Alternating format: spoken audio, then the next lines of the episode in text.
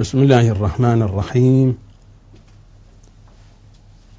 اللهم صل على محمد وآل محمد وعجل فرج محمد وآل محمد والعن عدو محمد وآل محمد. حلقة جديدة من برنامجنا الزيارة الجامعة الكبيرة. السلام عليكم جميعا ورحمة الله وبركاته. أسعد الله أوقاتكم وتقبل صالح أعمالكم واستجاب صادق دعواتكم في مثل هذه الأيام الشريفة من شهر شعبان المعظم. كلامنا متواصل في بيان مضامين الزيارة الجامعة الكبيرة. وأنا أقرأها من مفاتيح الجنان لشيخنا المحدث القمي رضوان الله تعالى عليه حيث مر علينا في الحلقات السالفة قول الإمام عليه السلام السلام عليكم يا أهل بيت النبوة وموضع الرسالة ومختلف الملائكة. العنوان الجديد الذي نتناوله في هذه الحلقة ومهبط الوحي. السلام عليكم يا أهل بيت النبوة وموضع الرسالة ومختلف الملائكة ومهبط الوحي. المهبط هو مفعل اسم مكان في لغة العرب وهو مكان الهبوط. المكان الذي يهبط فيه أو يهبط إليه يقال له مهبط. الوحي في لغة العرب تأتي على معان كثيرة. الوحي في لغة العرب تعني الإشارة. حينما أستعمل الإشارة بيدي أو بعيني أو بأي عضو من أعضاء البدن أشير بها كي أفهم شخصا ما شيئا ما معنى ما فذلك وحي من الوحي. ولذلك يقول الشاعر فأوحت إلينا والأنامل رسلها. فأوحت إلينا يعني أشارت إلينا والأنامل رسلها الأنامل الأصابع أو هي أطراف الأصابع. كأنها أشارت إلينا بأطراف أصابعها تريد أن تفهمنا شيئا وأوحت إلينا والأنامل رسلها. وحتى ما قاله الشاعر في لغة العيون فإنها معنى من معاني الوحي وتعطلت لغة الكلام فخاطبت عيناي في لغة الهوى عيناك. الخطاب هنا خطاب الوحي. الوحي يكون بمعنى الإشارة والوحي أيضا الكتابة والوحي الكلام باللسان والوحي إرسال الرسول والوحي والوحي والمعاني كثيرة في لغة العرب للوحي. الشيء الذي نخلص إليه ولا أريد التطويل كثيرا في البحث اللغوي الشيء الذي نخلص إليه أن الوحي إنما هو عنوان لكل ما يكون في طريق التواصل وفي طريق التلقي. التواصل بين طرفين طرف يكون هو الذي يصدر منه ما يصدر وطرف آخر يتلقى ذلك الذي يصل إليه أو يوصل إليه.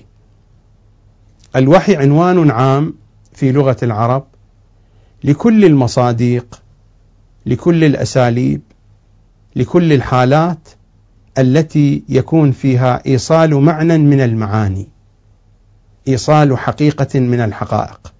قد تكون بالإشارة قد تكون بالكتابة وقد تكون باللغة وباللغة الخفية بالهمس وقد تكون باللغة العلنية. وقد تكون وقد تكون. فكل أسلوب وكل طريقة وكل نحو من أنحاء التعبير يمكننا أن نوصل به المراد فذلك هو معنى من معاني الوحي ودرجة من درجات الوحي. هذا المعنى اللغوي. الزيارة نخاطب فيها الأئمة صلوات الله عليهم. علمني يا ابن رسول الله قولا بليغا كاملا أقوله إذا زرت واحدا منكم. فهذا هو القول البليغ الذي نخاطب به الأئمة صلوات الله وسلامه عليهم أجمعين. فهم مهبط الوحي أي أنهم المكان. وهنا التعبير باسم المكان إنما هو تعبير على نحو التجوز. هم الجهة وهم المكان وهم المرتبة الوجودية التي تكون مهبطا للوحي. الوحي يهبط في دارتهم. الوحي يهبط على حقائقهم في حقائقهم صلوات الله وسلامه عليهم أجمعين.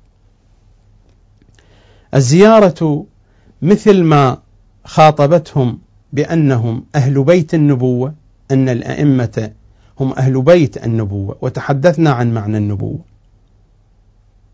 وهم تبع لتلكم الحقيقة النبوية الكاملة. فهم موضع الرسالة. الرسالة أين تكون؟ في حقائقهم وهم مختلف الملائكة والملائكة إنما يردون عليهم لأي شيء.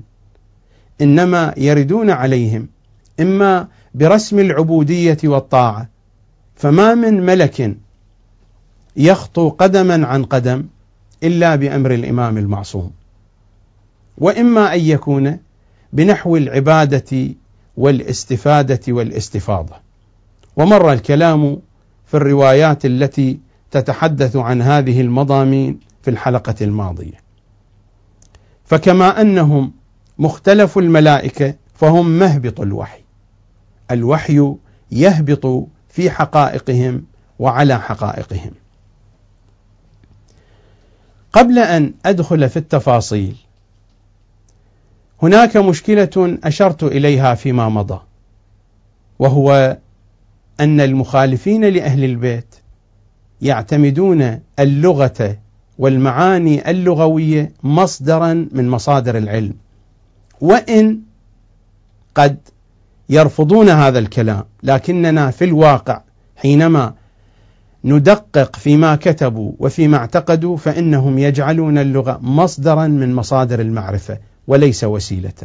وهذا قد تأثر به جمع من علمائنا أيضا. فجعلوا اللغة مصدرا من مصادر العلم والمعرفة. هذه قضية. القضية الثانية مثلا يشاع فهم للوحي ونظرة معينة للوحي وكأن هذه النظرة تصبح هذه النظرة المستندة إلى بعض من الأحاديث والآتية أيضا من جهة المخالفين من التأثر بفكر المخالفين فتصبح قانونا ولا يمكن لأحد أن يتجاوز على هذا القانون مع وجود العشرات بل المئات من الروايات والآيات التي تشير بشكل واضح وبشكل صريح إلى أن معاني الوحي وأن درجات الوحي وأن مراتب الوحي بخلاف الذي قد تعرف عليه. هذا المطلب مطلب واسع. أنا سأتناول الآيات، أتناول الروايات التي تتحدث عن هذا الموضوع. في البداية سأبدأ من الكتاب الكريم، ثم أعرج على الكلمات المعصومية النورية.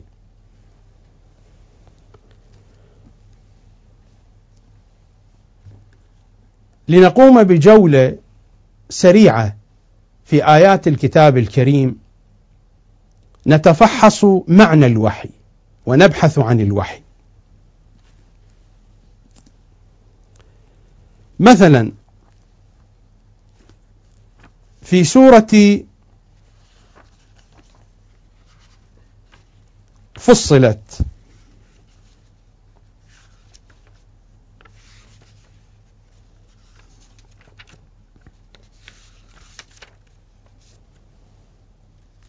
في سورة فصلت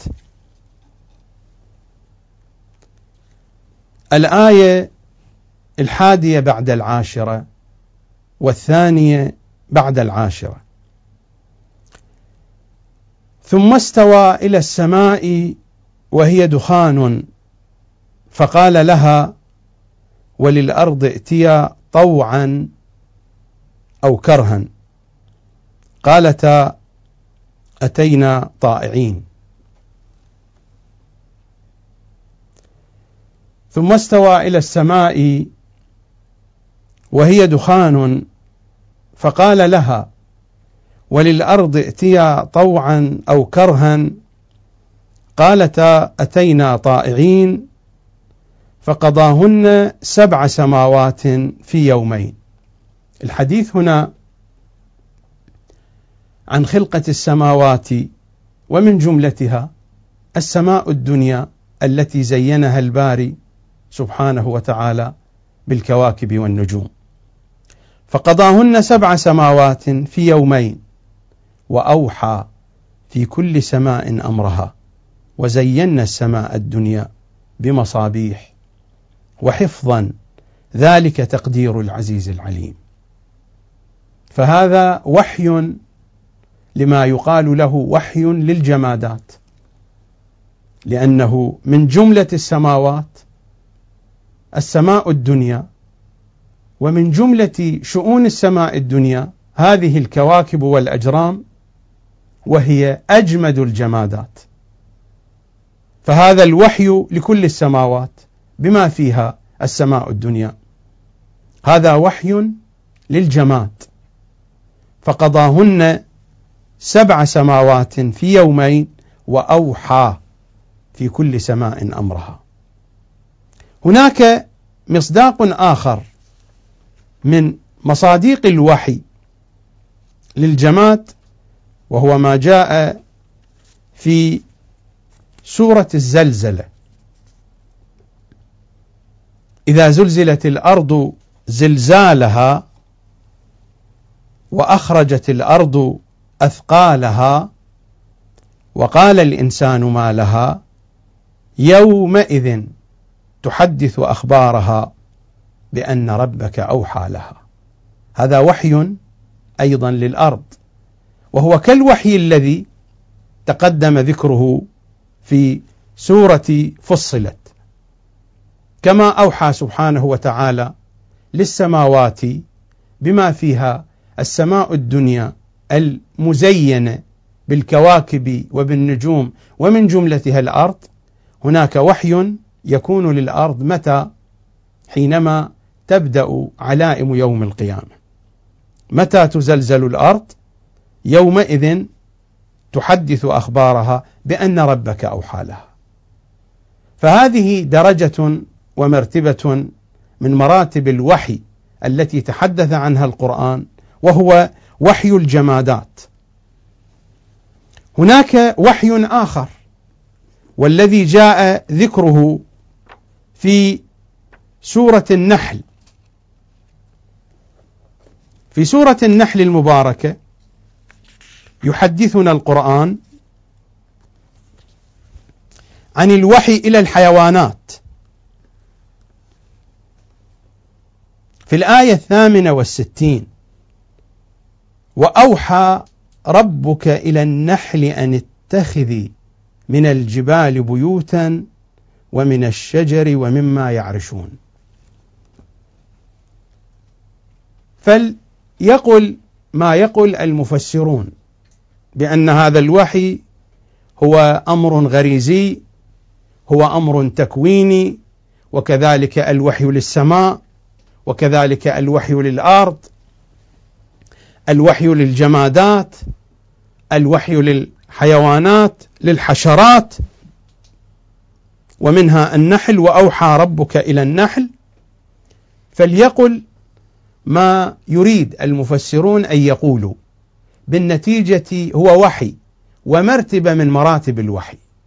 فالوحي على مراتب والوحي على أنحاء.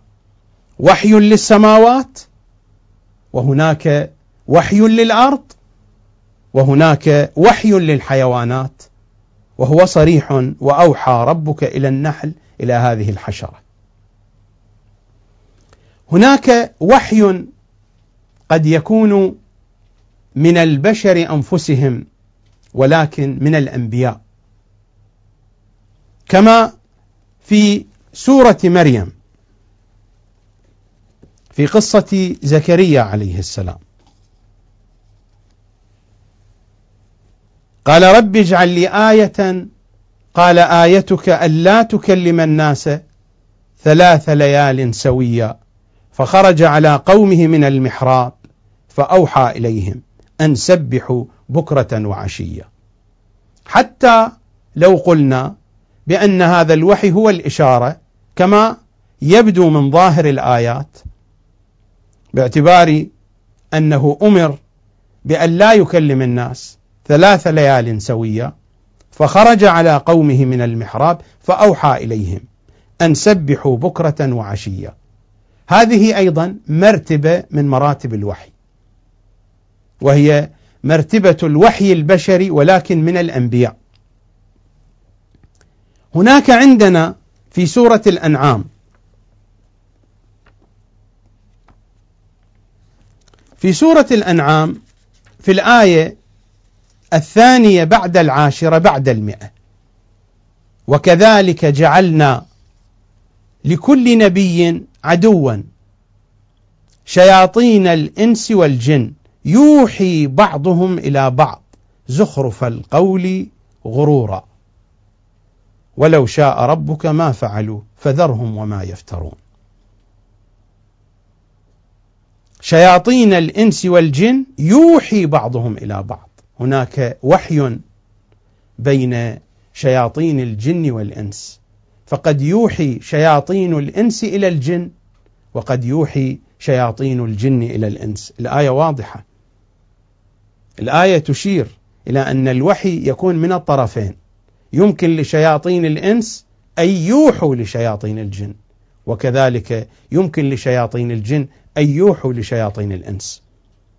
وكذلك جعلنا لكل نبي عدوا شياطين الإنس والجن يوحي بعضهم إلى بعض زخرف القول غرورا. هذه أيضا مرتبة من مراتب الوحي لكنها من مراتب الوحي الباطلة. ماذا نستفيد من هذا؟ نستفيد أن الوحي مراتبه كثيرة ولسعة مراتب الوحي كان هناك من الوحي ما هو الباطل كما في هذه الآية الصريحة. وكذلك في الآية الحادية والعشرين من سورة الأنعام أيضا. ولا تأكلوا مما لم يذكر اسم الله عليه. وإنه لفسق وإن الشياطين ليوحون إلى أوليائهم. ليجادلوكم وإن الشياطين ليوحون إلى أوليائهم. الشياطين هنا بحسب ما يبدو من الآية شياطين الجن. وإن كنا يمكن أن نجمع بين هذه الآية والتي قبلها فيكون الكلام عن شياطين الجن والإنس. فشياطين الإنس يوحون لشياطين الجن وشياطين الجن يوحون لشياطين الإنس وهكذا. ولكن الآيتان الآية الثانية بعد العاشرة بعد المئة والآية الحادية والعشرون بعد المئة من سورة الأنعام تتحدثان عن مرتبة وعن مراتب من مراتب الوحي ولكن من الوحي الباطل من الوحي الشيطاني. فمراتب الوحي كثيرة ومراتب الوحي عديدة والوحي فيه جانبان جانب الخير وجانب الشر. ويستمر القرآن الكريم في الحديث عن الوحي. إذا نذهب إلى سورة الشورى المباركة. في سورة الشورى الآية الحادية والخمسون. وما كان لبشر أن يكلمه الله إلا وحيا. يعني هناك وحي من الله يكون للبشر. وما كان لبشر. الآية ما قالت وما كان لنبي. الحديث عن البشر بشكل عام. فتشمل الأنبياء وغير الأنبياء. وإن فسرها المفسرون بالأنبياء لكن الآية واضحة وصريحة تتحدث عن البشر بنحو عام. وما كان لبشر أن يكلمه الله إلا وحيا. يعني ما هو أسلوب التواصل بين الله وبين البشر؟ وما كان لبشر أن يكلمه الله إلا وحيا أو من وراء حجاب أو يرسل رسولا من وراء حجاب. المراد كما أن الله سبحانه وتعالى خلق الكلام في الشجرة وفي الهواء وفي النار حين كلم موسى لأن الله لا يملك جارحة ليست عنده جارحة للكلام. حينما يريد أن يتكلم فإنما يخلق الكلام في أي شيء من مخلوقاته. وما كان لبشر أن يكلمه الله إلا وحيا. هذا نحو من أنحاء الكلام الإلهي من طريق الوحي. أو من وراء حجاب أو يرسل رسولا يعني ملكا من الملائكة أو يرسل رسولا فيوحي بإذنه ما يشاء. إنه علي حكيم. إما أن يكون هذا الرسول من الملائكة كالملائكة الذين يرسلون إلى الأنبياء وإلى الأوصياء أو قد المراد من الرسول هنا هو الرسول البشري. البشر الذي يبعثه الله نبيا يبعثه رسولا. وبالنتيجة أنا هنا لست بصدد تفسير الآية. الآية فيها كلام طويل وعريض. لكن الآية بالجملة تتحدث عن الوحي بين الله وبين البشر.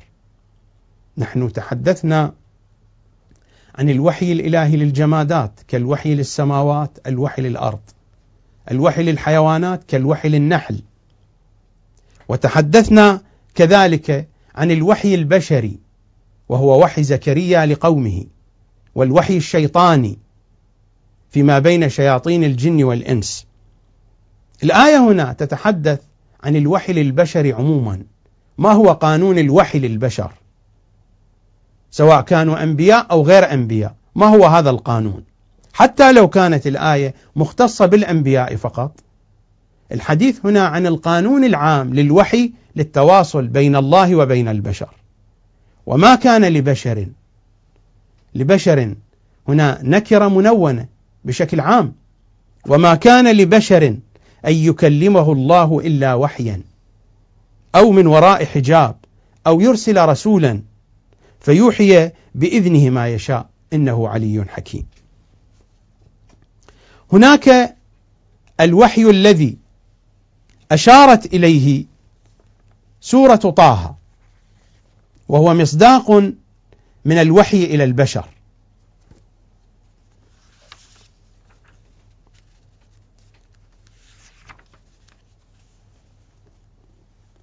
في الآية السابعة والثلاثين وما بعدها. ولقد مننا عليك مرة أخرى. الخطاب لموسى عليه السلام. الله يخاطبه. ولقد مننا عليك مرة أخرى إذ أوحينا إلى أمك ما يوحى. أن اقذفيه في التابوت فاقذفيه في اليم فليلقه اليم بالساحل إلى آخر الآيات الشريفة. إذ أوحينا إلى أمك ما يوحى. هذه الآية الثامنة والثلاثون من سورة طه تتحدث عن الوحي البشري مر علينا قبل قليل في الآية الحادية والخمسين وما كان لبشر أن يكلمه الله إلا وحيا هذا الحديث هنا عن عموم البشر من مصاديق الوحي لعموم البشر. الآية الثامنة والثلاثون إذ أوحينا إلى أمك ما يوحى. نفس المعنى يتكرر في سورة القصص. في الآية السابعة من سورة القصص وأوحينا إلى أم موسى أن أرضعيه. يعني هناك وحي متكرر. الوحي الأول إذ أوحينا إلى أمك ما يوحى أن اقذفيه في التابوت. هذا القذف في التابوت في بداية القصة.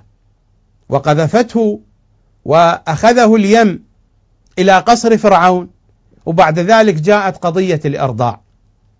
جاء وحي آخر إلى أم موسى وأوحينا إلى أم موسى أن أرضعيه فإذا خفت عليه فألقيه في اليم.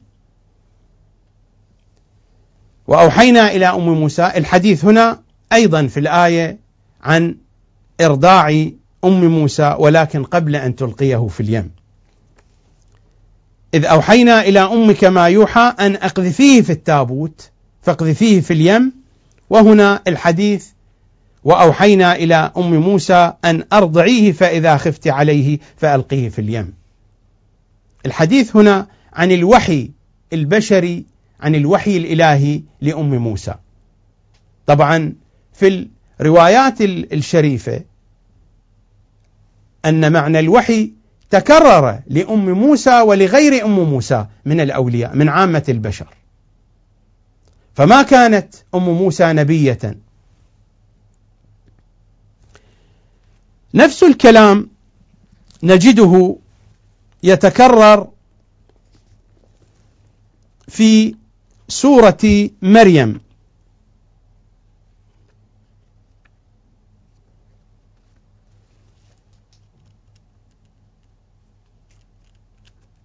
في سورة مريم.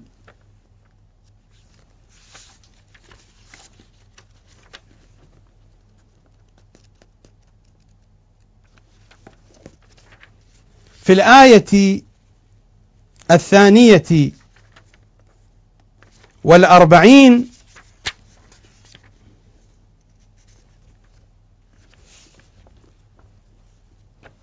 مرادي في سورة آل عمران في قصة مريم عليه السلام وليس في سورة مريم.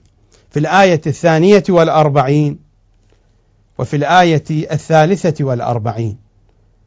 وإذ قالت الملائكة يا مريم إن الله اصطفاك وطهرك واصطفاك على نساء العالمين.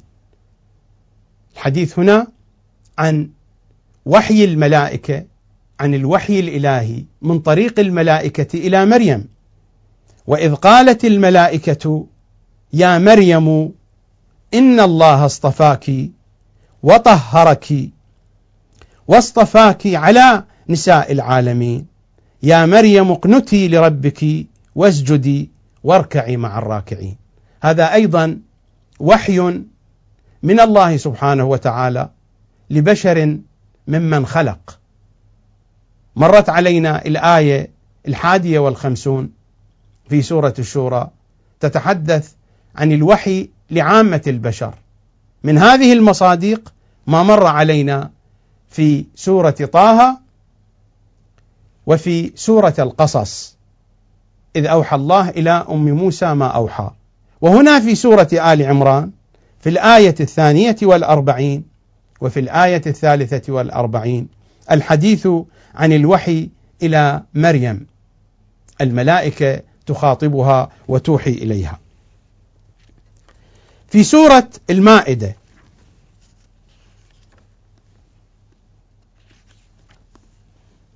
في سورة المائدة في الآية الحادية بعد العاشرة بعد المئة. وإذ أوحيت إلى الحواريين أن آمنوا بي وبرسولي. قالوا آمنا واشهد بأننا مسلمون. هذا وحي آخر للبشر من غير الأنبياء. وإذ أوحيت إلى الحواريين أن آمنوا بي وبرسولي. قالوا آمنا واشهد بأننا مسلمون. هناك وحي آخر في سورة الأنفال في الآية الثانية بعد العاشرة في قصة واقعة بدر ونزول الملائكة. إذ يوحي ربك إلى الملائكة أني معكم فثبتوا الذين آمنوا. سألقي في قلوب الذين كفروا الرعب. فاضربوا فوق الأعناق واضربوا منهم كل بنان إذ يوحي ربك إلى الملائكة. هذه رتبة أخرى من مراتب الوحي وهو الوحي الإلهي إلى الملائكة. هذه مصاديق وعناوين كثيرة. في سورة النساء في سورة النساء الآية الثالثة والستون بعد المئة وما بعدها. الحديث عن الوحي للأنبياء. إنا أوحينا إليك كما أوحينا إلى نوح والنبيين من بعده. إنا أوحينا إليك كما أوحينا إلى نوح والنبيين من بعده.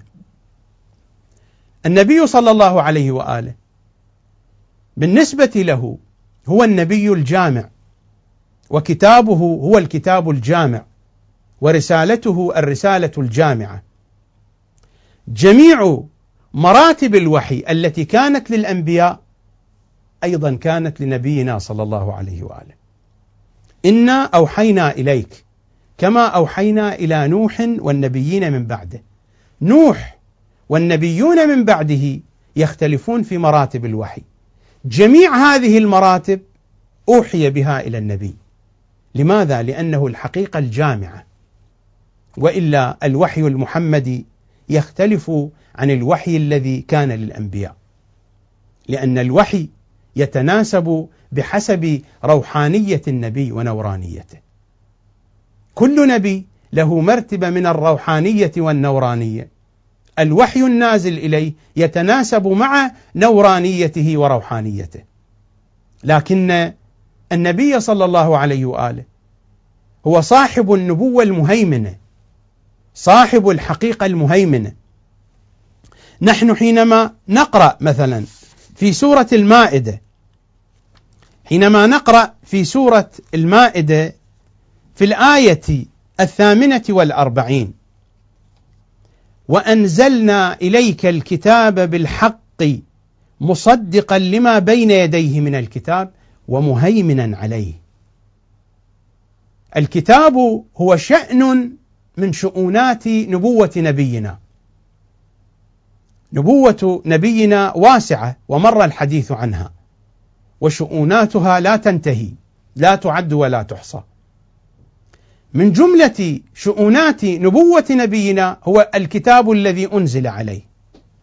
هذا الكتاب هكذا يصفه الله. وأنزلنا إليك الكتاب بالحق مصدقا لما بين يديه. من الكتاب ومهيمنا عليه. مهيمنا على كل الكتب. والهيمنة ماذا تعني؟ الهيمنة تعني الإحاطة وتعني الولاية أيضا. تعني الإحاطة وتعني الولاية. المهيمن هو المحيط والمحيط يكون هو العالم بالشيء والذي له القدرة على التصرف فيه. ومن مصادق هيمنة الكتاب أن هذا الكتاب ينسخ الكتب السابقة. هذا في الأفق التدويني. وإلا نبوة النبي أيضا في الأفق الأرضي تنسخ النبوات كلها. والحديث فيه تفصيل أنا لا أريد أن أدخل فيه. ربما لو تطرقنا لتفسير هذه الآية معنى ومهيمنا عليه نتحدث في هذا الموضوع بشيء من الإسهاب. لكن ونحن في هذه الجولة السريعة في آيات الكتاب الكريم نتحدث عن معنى الوحي وعن مراتب الوحي. الآية هنا في سورة النساء الثالثة والستون بعد المئة إنا أوحينا إليك كما أوحينا إلى نوح والنبيين من بعده ونوح والنبيون من بعده كل واحد له مرتبة من مراتب الوحي. وأوحينا إلى إبراهيم وإسماعيل وإسحاق ويعقوب والأسباط وعيسى وأيوب ويونس وهارون وسليمان. هؤلاء يختلفون في مراتبهم يختلفون في علمهم يختلفون في نورانيتهم فالوحي يختلف بحسب اختلاف مراتبهم. وآتينا داود زبورا ورسلا قد قصصناهم عليك من قبل ورسلا لم نقصصهم. هؤلاء أيضا ما نزل عليهم من الوحي ومن مراتب الوحي أيضا داخل في مراتب الوحي المحمدية. ورسلا قد قصصناهم عليك من قبل ورسلا لم نقصصهم عليك وكلم الله موسى تكليما. رسلا مبشرين ومنذرين لئلا يكون للناس على, على الله حجة. رسلا مبشرين ومنذرين لئلا يكون للناس على الله حجة بعد الرسل. وكان الله عزيزا حكيما.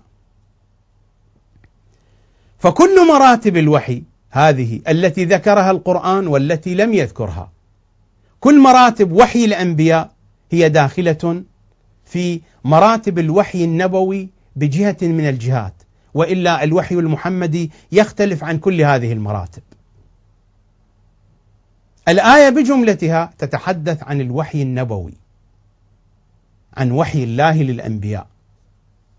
ووحي الله للأنبياء مراتبه كثيرة جدا. ربما سنشير إلى بعض من هذه المراتب في طوايا ذكري للروايات والأحاديث الشريفة التي سأتلوها على مسامعكم. حينما نقرأ مثلا في سورة الشورى. في سورة الشورى الآية السابعة. وكذلك أوحينا إليك قرآنا عربيا لتنذر أم القرى. هذه مرتبة من مراتب الوحي النبوي وهي وحي القرآن. الوحي لم يكن مقتصرا على القرآن فقط. هذه مرتبة من مراتب الوحي. وكذلك أوحينا إليك قرآنا عربيا. هذه مرتبة الوحي القرآني المهيمن على كل الكتب. هذه مرحلة الوحي المهيمن. هناك مرتبة أخرى. نجد هذه المرتبة في سورة الإسراء المباركة في الآية التاسعة والثلاثين.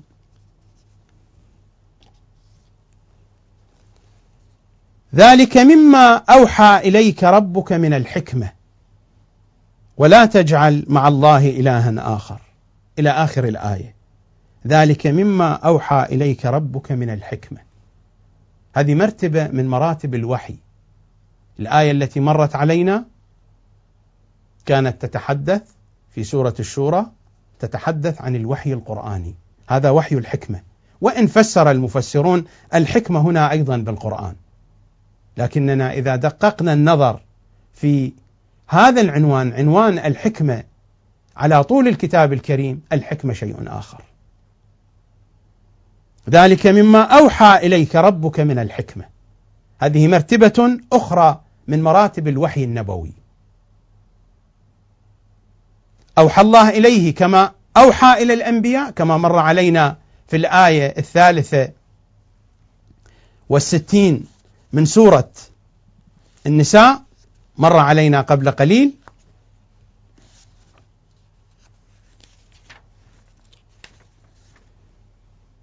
في الآية الثالثة والستين بعد المئة إنا أوحينا إليك كما أوحينا إلى كل الأنبياء. والوحي القرآني كما في سورة الشورى. وفي سورة الإسراء هو وحي الحكمة. ذلك مما أوحى إليك ربك من الحكمة.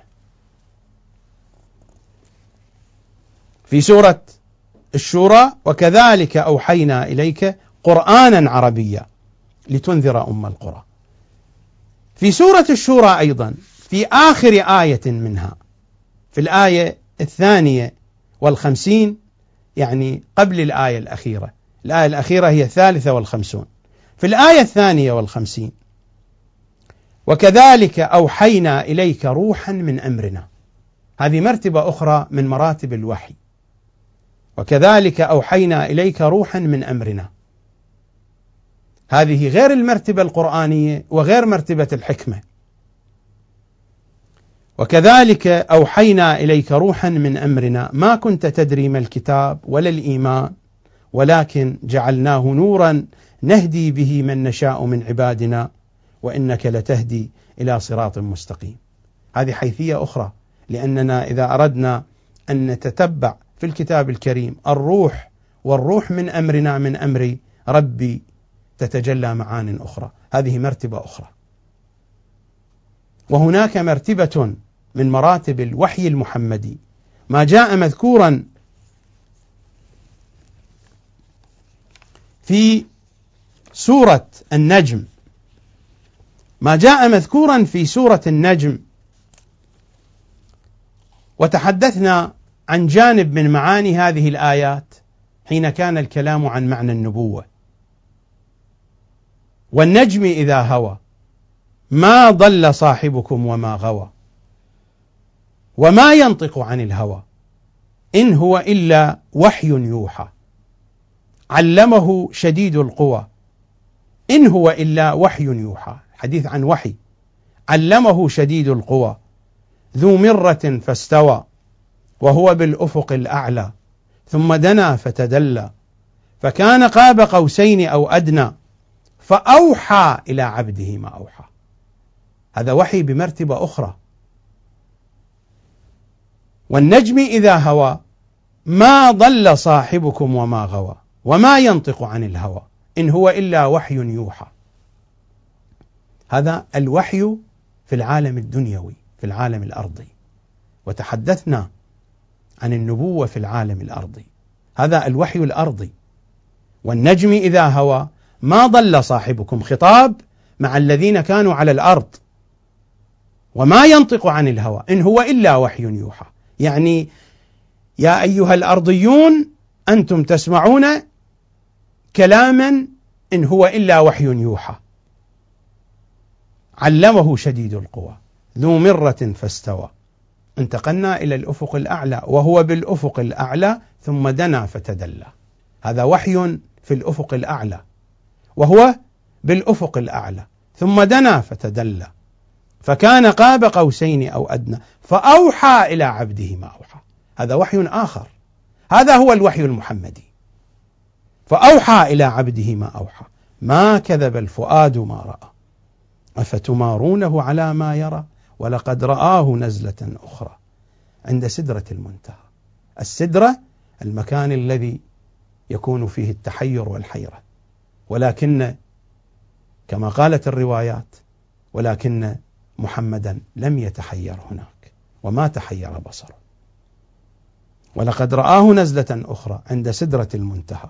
عندها جنة المأوى إذ يغشى السدرة ما يغشى. ما زاغ البصر وما طغى. لقد رأى من آيات ربه الكبرى. هذا هو الوحي المحمدي والذي لا نملك تفسيرا له. السورة هنا سورة النجم تتحدث عن مرتبتين من مراتب الوحي. وتحدثت عن مراتب أخرى آيات القرآن. تحدثت أن جميع مراتب وحي الأنبياء كانت موجودة في دائرة الوحي النبوي لأن الأنبياء تختلف مراتبهم. على سبيل المثال لنقرأ بعضا من الروايات أو بعضا من الأحاديث.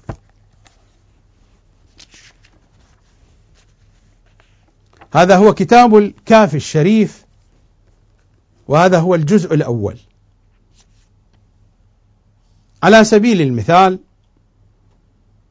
الرواية عن زرارة قال سألت أبا جعفر عليه السلام عن قول الله عز وجل وكان رسولا نبيا. ما الرسول وما النبي؟ قال النبي الذي يرى في منامه ويسمع الصوت ولا يعاين الملك. هذه درجة ليس كل الأنبياء هكذا. هذه درجة من درجات الأنبياء. قال النبي الذي يرى في منامه ويسمع الصوت ولا يعاين الملك. والرسول الذي يسمع الصوت ويرى في المنام ويعاين الملك. وهذه أيضا مرتبة من مراتب الرسل. قلت الإمام ما منزلته؟ قال يسمع الصوت ولا يرى ولا يعاين الملك. هذه أيضا مرتبة من المراتب. لا يعني أن مراتب أئمتنا هكذا. ستأتي الروايات تبين هذا الكلام. لا أبتعد كثيرا. فقط أشير إلى ما جاء في نهج البلاغة الشريف. هذه هي الخطبة القاصعة من أشهر خطب سيد الأوصياء. ماذا يقول سيد الأوصياء؟ وهو يتحدث عن رسول الله. ولقد كان يجاور في كل سنة بحراء فأراه ولا يراه غيري. كان يجاور في المكان المعروف بحراء.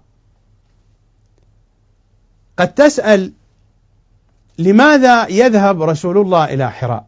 هذا المكان مكان تعبد فيه الأنبياء من قبله. هذا المكان مكان مقدس.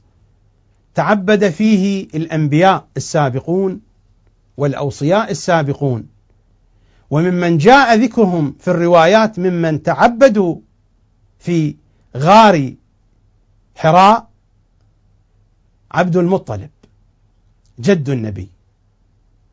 وكذلك ممن تعبد فيه أبو طالب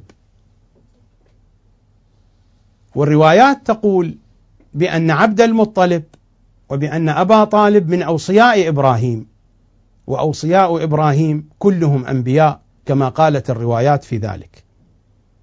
فهذا المكان له قدسية خاصة على أي حال.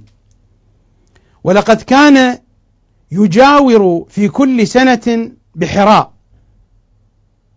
فأراه الأمير يراه ولا يراه غيري ولم يجمع بيت واحد يومئذ في الإسلام غير رسول الله صلى الله عليه وآله وخديجة وأنا ثالثهما. أرى نور الوحي والرسالة وأشم ريح النبوة. أرى نور الوحي والرسالة وأشم ريح النبوة أي أنه كان يرى ويشم. ولقد سمعت رنة الشيطان حين نزل الوحي عليه صلى الله عليه وآله. فقلت يا رسول الله ما هذه الرنة؟ فقال هذا الشيطان قد أيس من عبادته. إنك يا علي الكلام مع علي. إنك تسمع ما أسمع وترى ما أرى. إلا أنك لست بنبي. إنك تسمع ما أسمع. وترى ما أرى إلا أنك لست بنبي. فهذا علي يسمع الوحي ويرى يسمع ما يسمع صلى الله عليه وآله ويرى ما يرى صلى الله عليه وآله. هذا كلام علي في الخطبة القاصعة واضح صريح جلي. إذا هذه الأحاديث التي يقف عندها الكثير من علمائنا ويجعلون أوصاف الأنبياء وأوصاف الرسل وأوصاف أئمتنا عند هذا الحد فذلك ظلم لمراتب أهل البيت. مراتب أهل البيت أعلى وأعظم وأكبر. وسيأتي الكلام بعد ذلك. ما الرسول وما النبي؟ قال النبي الذي يرى في منامه ويسمع الصوت ولا يعاين الملك. يعني أن الأنبياء منهم من لا يرى الملائكة والرسول الذي يسمع الصوت ويرى في المنام ويعاين الملك. قلت الإمام ما منزلته؟ قال يسمع الصوت ولا يرى ولا يعاين الملك. والروايات البقية على هذا النحو مثلا رواية أخرى عن الأحول قال سألت أبا جعفر عن الرسول والنبي والمحدث. المحدث هو إما المراد الإمام المعصوم وإما الأولياء الذين بلغوا هذه الرتبة. وظاهرا المراد هنا هو الإمام المعصوم.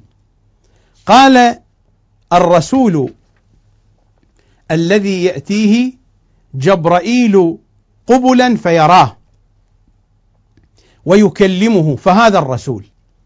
وأما النبي فهو الذي يرى في منامه نحو رؤيا إبراهيم عليه السلام. ونحو ما كان رأى رسول الله صلى الله عليه وآله من أسباب النبوة قبل الوحي حين أتاه جبرائيل عليه السلام من عند الله بالرسالة. إلى أن يقول وأما المحدث فهو الذي يحدث فيسمع ولا يعاين ولا يرى في منامه. هذه مراتب موجودة لأنبياء الله ولأولياء الله ولأوصياء الرسل. هذه المراتب. لكن هذه المراتب لا يعني أن أهل البيت صلوات الله وسلامه عليهم أجمعين. وقفوا عند هذه المرتبة. وقفوا عند هذه المنزلة. مر علينا قبل قليل كلام سيد الأوصياء صلوات الله وسلامه عليه في نهج البلاغة الشريف وهو يقول إن النبي هكذا قال له إنك تسمع ما أسمع وترى ما أرى. وهو قال أرى نور الوحي والرسالة وأشم ريح النبوة. فهو يرى ويشم. الملائكة إذا نزلوا لهم عطر خاص. الروايات تقول بأن رائحة الملائكة رائحة الورد بأن رائحة الملائكة رائحة المسك وتختلف عطورهم وروائحهم باختلاف مراتبهم. فهو يشم وللوحي رائحة غير رائحة الملائكة. أرى نور الوحي والرسالة وأشم ريح النبوة. إنك تسمع ما أسمع وترى ما أرى إلا أنك لست بنبي. أئمتنا صلوات الله وسلامه عليهم أجمعين كانت لهم هذه المراتب. كانت لهم هذه الدرجات من درجات الوحي. وإلا كيف نخاطبهم في الزيارة؟ السلام عليكم يا مهبط الوحي. الرواية في بصائر الدرجات أنقلها وموجودة في الكافي أيضا. موجودة في الكاف الشريف هذه الرواية في الجزء الأول من الكاف الشريف. لكنني أقرأها من بصائر الدرجات لأنني أريد أن أقرأ رواية ثانية من نفس الكتاب. الرواية عن حمران عن أبي جعفر عليه السلام. قال إن جبرائيل أتى رسول الله صلى الله عليه وآله برمانتين وهذه رموز. فأكل رسول الله صلى الله عليه وآله إحداهما وكسر الأخرى بنصفين. فأكل نصفها وأطعم رسول الله عليا نصفها. ثم قال رسول الله صلى الله عليه وآله يا أخي هل تدري ما هاتين الرمانتين؟ قال لا. قال أما الأولى التي أكلها لوحده فالنبوة ليس لك فيها شيء. وأما الأخرى فالعلم أنت شريكي فيه. فكل ما عند رسول الله هو عند علي. فقلت أصلحك الله؟ كيف يكون شريكه فيه؟ قال لا يعلم الله محمدا علما إلا وأمره أن يعلم عليا أنا مدينة العلم. وعلي بابها. إلى نفس هذا الكلام تشير هذه الرواية. أنا مدينة الحكمة وعلي بابها. الرواية الثانية التي أردت أن أتلوها على مسامعكم عن جابر الجعفي عن أبي جعفر عليه السلام. قوله تبارك وتعالى الله نور السماوات والأرض مثل نوره فهو محمد صلى الله عليه وآله. الله نور السماوات والأرض مثل نوره فهو محمد. فيها مصباح وهو العلم. المصباح في زجاجة فزعم أن الزجاجة ما هي؟ الزجاجة أمير المؤمنين وعلم نبي الله عنده. الرواية هكذا تبين المعنى. الله نور السماوات والأرض مثل نوره هو محمد. هذا النور في مصباح المصباح هو العلم والمصباح في زجاجة. الزجاجة هي التي تحوي المصباح. الزجاجة علي. وهذا وجه من وجوه الآية الشريفة. لذلك نحن لا نستغرب أبدا. هذا هو الجزء الخامس والثلاثون من بحار الأنوار. والرواية فيه عن الحسن بن محبوب عن إمامنا الصادق صلوات الله وسلامه عليه. وهو يتحدث عن ولادة جده سيد الأوصياء. فماذا يقول؟ انفتح البيت من ظهره الكعبة. انفتح البيت من ظهره ودخلت فاطمة فيه فاطمة بنت أسد. ثم عادت الفتحة والتصقت وبقيت فيه ثلاثة أيام فأكلت من ثمار الجنة. فلما خرجت قال علي عليه السلام لما خرجت بعلي هكذا قال. ماذا قال؟ مخاطبا أباه أبا طالب السلام عليك يا أبا ورحمة الله وبركاته. ثم تنحنح وقال بسم الله الرحمن الرحيم قد أفلح المؤمنون. فقرأ الآيات من سورة المؤمنون. هذا الكلام متى؟ القصة في ميلاد سيد الأوصياء. هذا الحديث قبل البعثة بعشر سنوات. نحن لا نأبه بمن يريد أن يسخر من مثل هذا الكلام. هذا كلام أهل البيت. والقضية ليس رواية واحدة أو روايتين أو ثلاثة. هذه بحار من الروايات. ونصوص قرآنية ونصوص حديثية يشد بعضها البعض.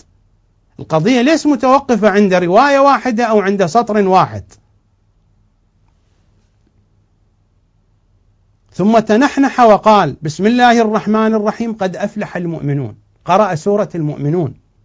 فقال رسول الله رسول الله موجود. هذه قرأها في وجه رسول الله. فماذا قال؟ قد أفلحوا بك. أنت والله أميرهم. تميرهم من علمك فيمتارون. وأنت والله دليلهم. وبك والله يهتدون. ووضع رسول الله صلى الله عليه وآله لسانه في فيه فانفجرت اثنتا عشرة عينا. هذه رموز. رسول الله يضع لسانه فيه في فيه فانفجرت اثنتا عشرة عينا. هذه العيون الاثنى عشر. هؤلاء هم الأئمة الاثنى عشر. علي ومن بعده. هذه رموز. ولا أستطيع أن أقف عند كل كلمة أتناولها بالشرح بالتالي سيذهب الوقت ولم أكن قد أكملت حديثي ولو على نحو الإجمال. لأن هذه الروايات كل رواية بحاجة إلى شرح أو إلى بيان. ولذلك هذه الروايات الرواية التي مرت علينا قبل قليل رواية الرمانتين. فقسم الرمانة الثانية وهي رمانة العلم بالشراكة. فعلي شريك رسول الله. العلم هو المصباح النور رسول الله المصباح هو العلم وعلي الزجاجة المحيطة بذلك المصباح المحيطة بذلك النور. يا علي كما جاء في نهج البلاغة إنك تسمع ما أسمع وترى ما أرى ولكنك لست بنبي. هو كان يقول أرى نور النبوة والرسالة نور الوحي والرسالة. وأشم رائحة النبوة. وما كان لعلي كان لإمام زماننا فما كان لأولهم كان لآخرهم. وما كان لآخرهم كان لأولهم. إذا هذه الروايات الموجودة في الكافي أو في غير الكافي والتي دائما تتحنط كتب علم الكلام وكتب العقائد بأن الأنبياء والأئمة والرسل هذه مراتبهم لأجل إبعاد هذه المراتب عن أئمتنا. وإلا هذه كلمات أهل البيت وهذه أحاديث أهل البيت. وهذا علي ينطق بالقرآن وهو في المهد. وهذا ما هو بغريب. لأن القرآن كان في قلب محمد صلى الله عليه وآله منذ أن كان. وما كان في قلب محمد فهو في قلب علي.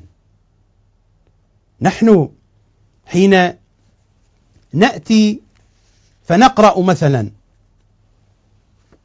في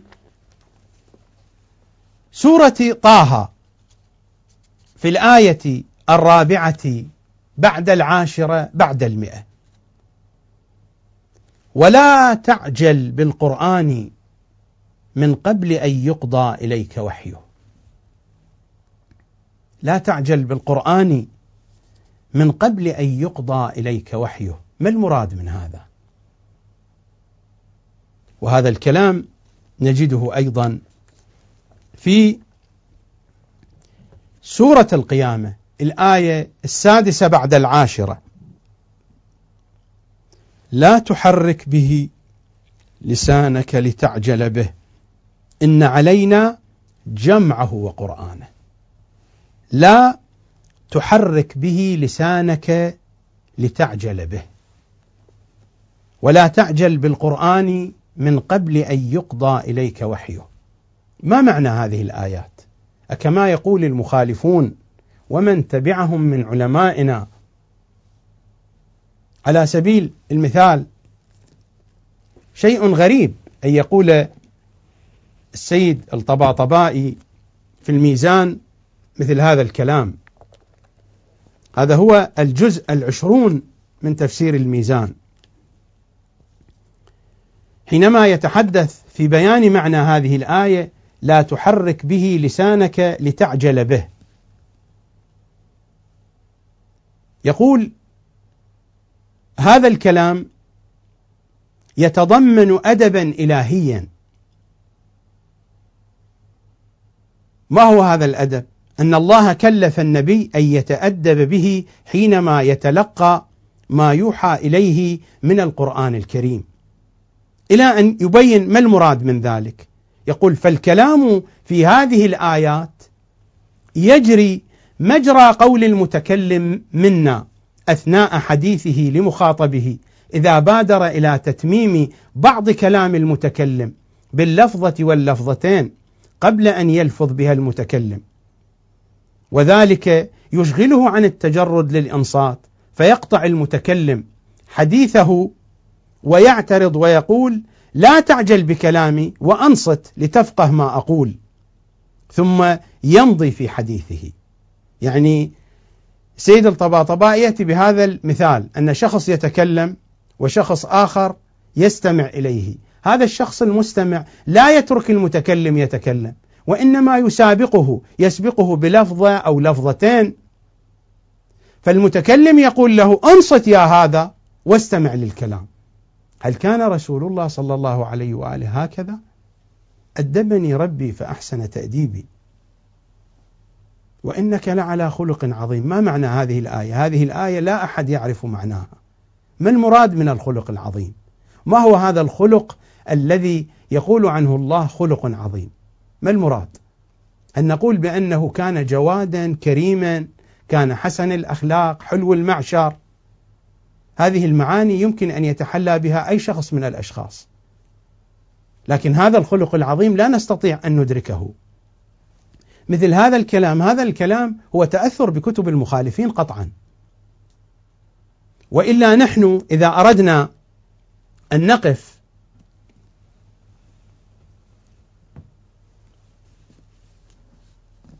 عند هذه الآية ولا تعجل بالقرآن من قبل أن يقضى إليك وحيه. هذا يدل على أن القرآن موجود في قلبه. القرآن مجموع في قلبه.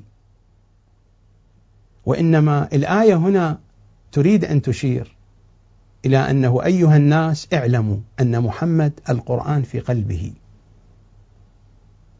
ولذلك الآية تقول له ولا تعجل بالقرآن من قبل أن يقضى إليك وحيه. هذه العجلة ما المراد منها؟ عجلة النبي.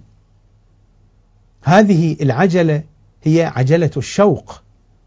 ولا تعجل بالقرآن من قبل أن يقضى إليك وحيه. هذه عجلة الشوق. والآية هنا لا تريد أن تنهى النبي عن شيء هو لم يكن سليما أو صحيحا. وإنما تريد أن تخاطبنا فالقرآن نزل بإياك أعني واسمعي يا جارة. وهذه لها أكثر من مرتبة.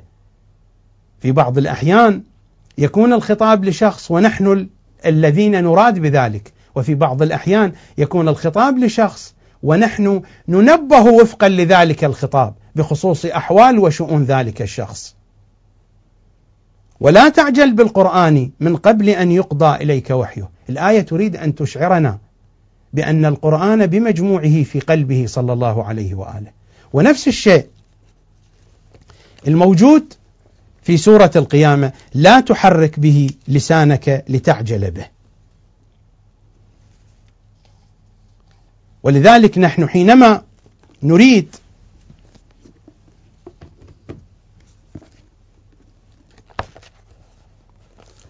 أن نقرأ ما جاء في تفسير علي بن إبراهيم.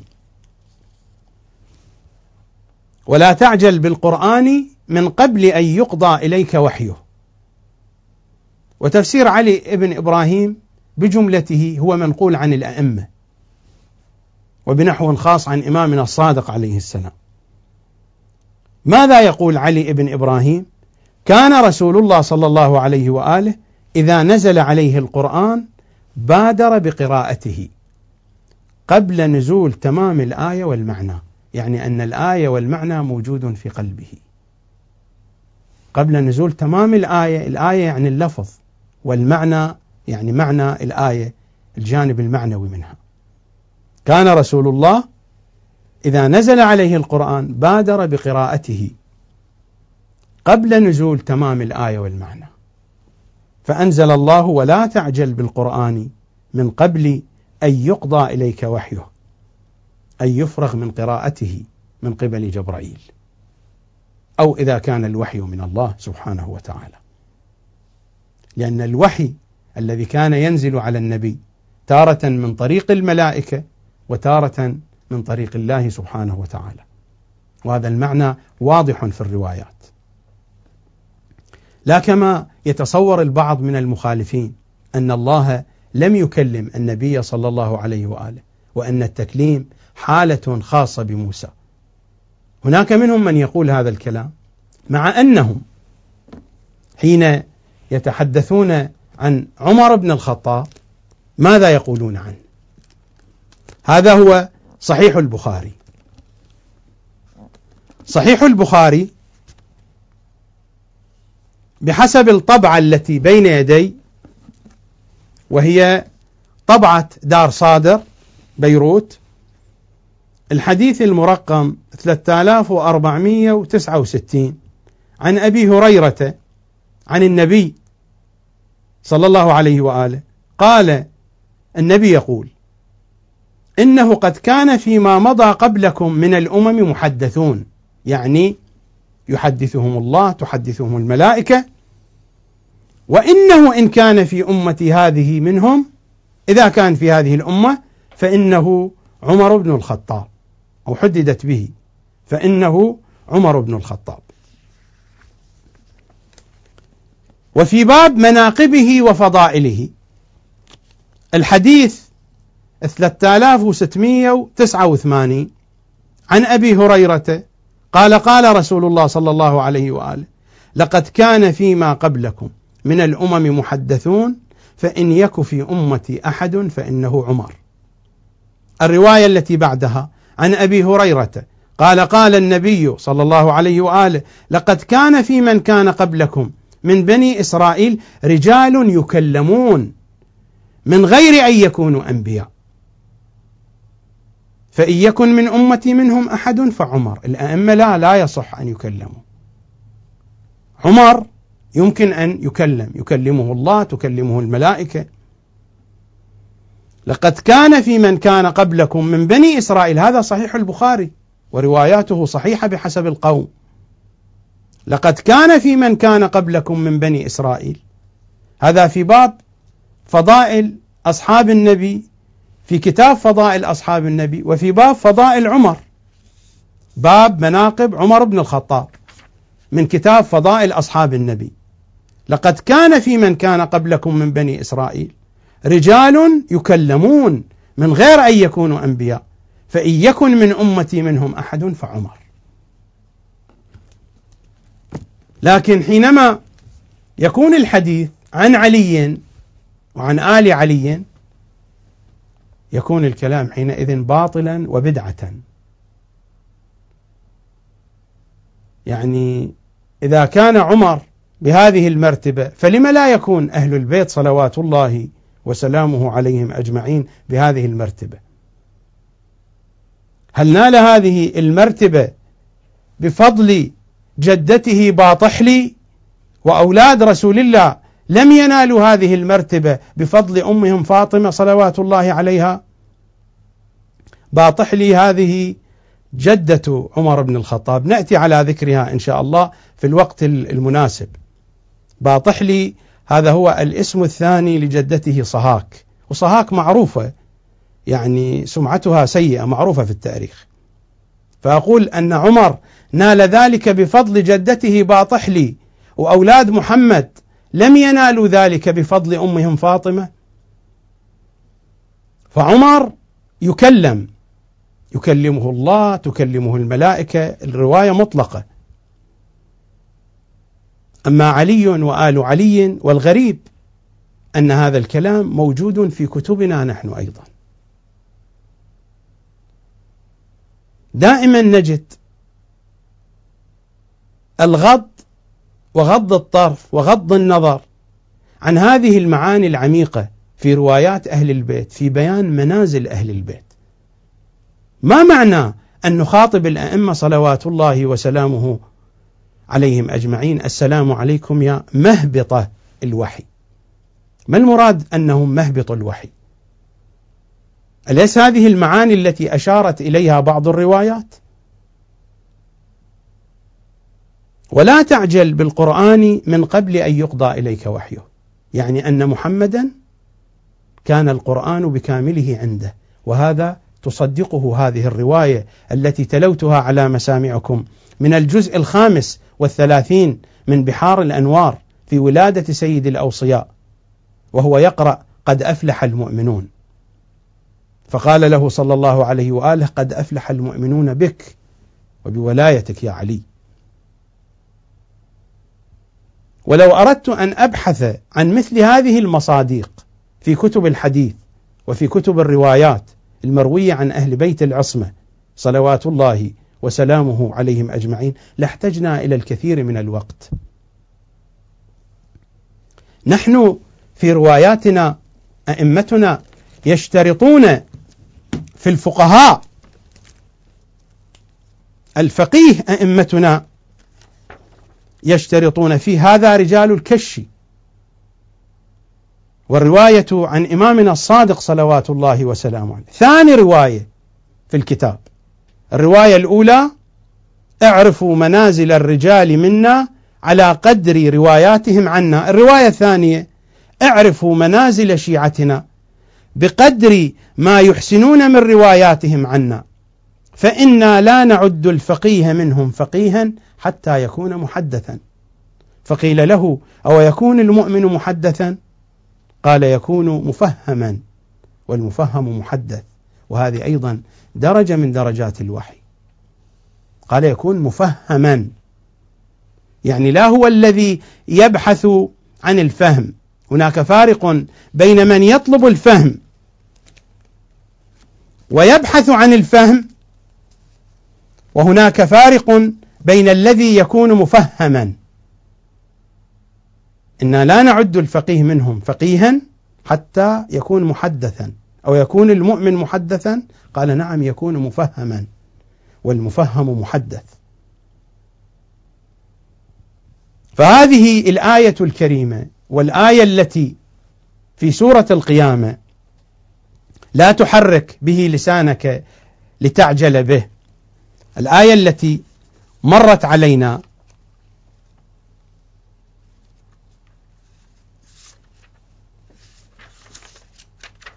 لا تحرك به لسانك لتعجل به وهي الآية السادسة بعد العاشرة. وهذه الآية الرابعة بعد العاشرة بعد المئة فتعالى الله الملك الحق وتقول الآية ولا تعجل بالقرآن من قبل أن يقضى إليك وحيه. تشير إلى هذه الحقيقة إلى حقيقة أن القرآن بتمامه بألفاظه وبمعانيه هو في قلب محمد صلى الله عليه وآله. ووحي محمد نحن لا نحيط به. وقد مرت الإشارة إلى ذلك في سورة النجم. هناك مراتب من الوحي في العالم الأرضي وهناك مراتب في الأفق الأعلى. ما عندنا من الأحاديث أو من الروايات التي تحدثت عن مراتب أو عن مصاديق من الوحي أتي بنماذج منها.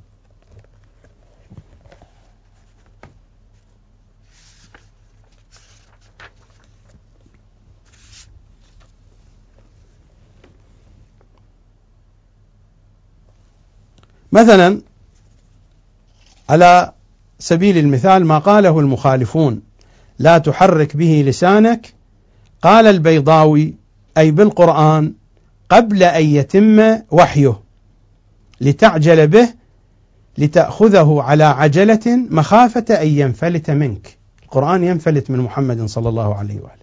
هذا ما قاله البيضاوي في تفسيره مثلا وأيضا مثلا في مجمع البيان للطبرسي. قال لا تعجل بتلاوته قبل أن يفرغ جبرائيل من إبلاغه. وذكر معاني أخرى أنه لا تقرئ به أصحابك ولا تمله حتى يتبين لك معانيه. يعني وكأنه لم يكن على علم بمعانيه ينتظر حتى تتبين له المعاني. هذا كلام الطبرسي رحمة الله عليه من مفسرين في مجمع البيان. مجمع البيان ليس سرا أن الأزهر اعتمده جعله من التفاسير المعتمدة في الأزهر. لو كان هذا التفسير يعتمد على حديث أهل البيت بشكل حقيقي وبشكل واسع ما اعتمده الأزهر. لكن يعلمون في الأزهر أن هذا التفسير مشحون بآراء المخالفين. لكن الغريب أن منابرنا وأن خطباءنا لا ينقلون إلا عن هذا التفسير. مع أن تفاسير أهل البيت موجودة وروايات أهل البيت موجودة. وإلا لما اعتمد الأزهر حبا بالشيعة أو حبا بأهل البيت هذا الكتاب؟ أليس لأنه مشحون؟ والكتاب وراءه قضية وتفاصيل في هذا المطلب ربما أتناولها في وقت آخر. أقرأ سطورا مما قاله الشيخ الصدوق في كتابه العقائد. المعروف بعقائد الشيخ الصدوق. قال الإعتقاد في نزول الوحي من عند الله عز وجل بالأمر والنهي اعتقادنا في ذلك أن بين عيني إسرافيل لوحا. طبعا هذه المعاني يأخذها من الروايات. فإذا أراد الله عز وجل أن يتكلم بالوحي ضرب اللوح جبين إسرافيل. ضرب اللوح يعني أشرق شع فيه. فينظر فيه فيقرأ ما فيه. إسرافيل ينظر فيه. فيلقيه إلى ميكائيل. يعني القرآن يأتي من اللوح. إن بين عيني إسرافيل لوحا. فإذا أراد الله عز وجل أن يتكلم بالوحي ضرب اللوح جبين إسرافيل. يعني جاء الكلام إلى اللوح وإسرافيل يقرأ في لوحه فينظر فيه فيقرأ ما فيه. فيلقيه إلى ميكائيل ويلقيه ميكائيل إلى جبرائيل ويلقيه جبرائيل إلى الأنبياء. وأما الغشية التي كانت تأخذ النبي حين يثقل ويعرق فإن ذلك كان يكون منه عند مخاطبة الله عز وجل إياه. فأما جبرائيل فإنه كان لا يدخل على النبي صلى الله عليه وآله حتى يستأذنه إكراما له وكان يقعد بين يديه قعدة العبد. جبرائيل كان يأمر الأنبياء السابقين. أما حينما يأتي إلى محمد صلى الله عليه وآله فهو يقعد بين يديه قعدة العبد. جبرائيل إنما سجد والملائكة كلهم سجدوا لآدم لأي شيء. لنور من محمد شع في آدم. فكيف لا يقعد بين يدي محمد قعدة العبد صلى الله عليه وآله؟ أفيعقل أن يكون جبرائيل معلما للنبي صلى الله عليه وآله؟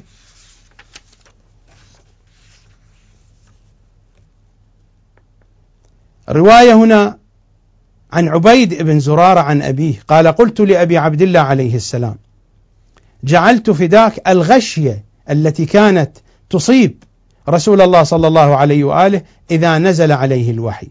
قال فقال ذلك إذا لم يكن بينه وبين الله أحد يعني لم يكن الرسول هو جبرائيل ذاك إذا تجلى الله له.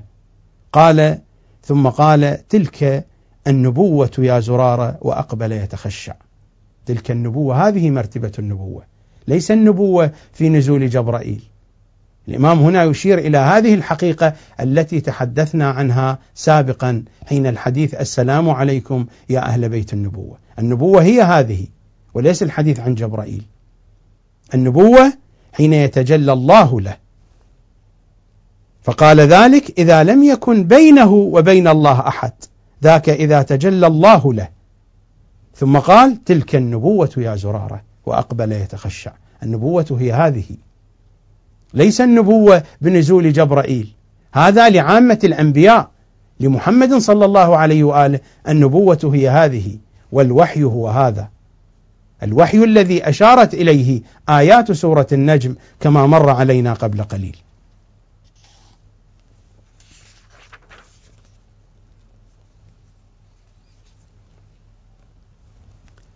هذه الرواية في تفسير علي بن إبراهيم عن جابر عن أبي جعفر عليه السلام.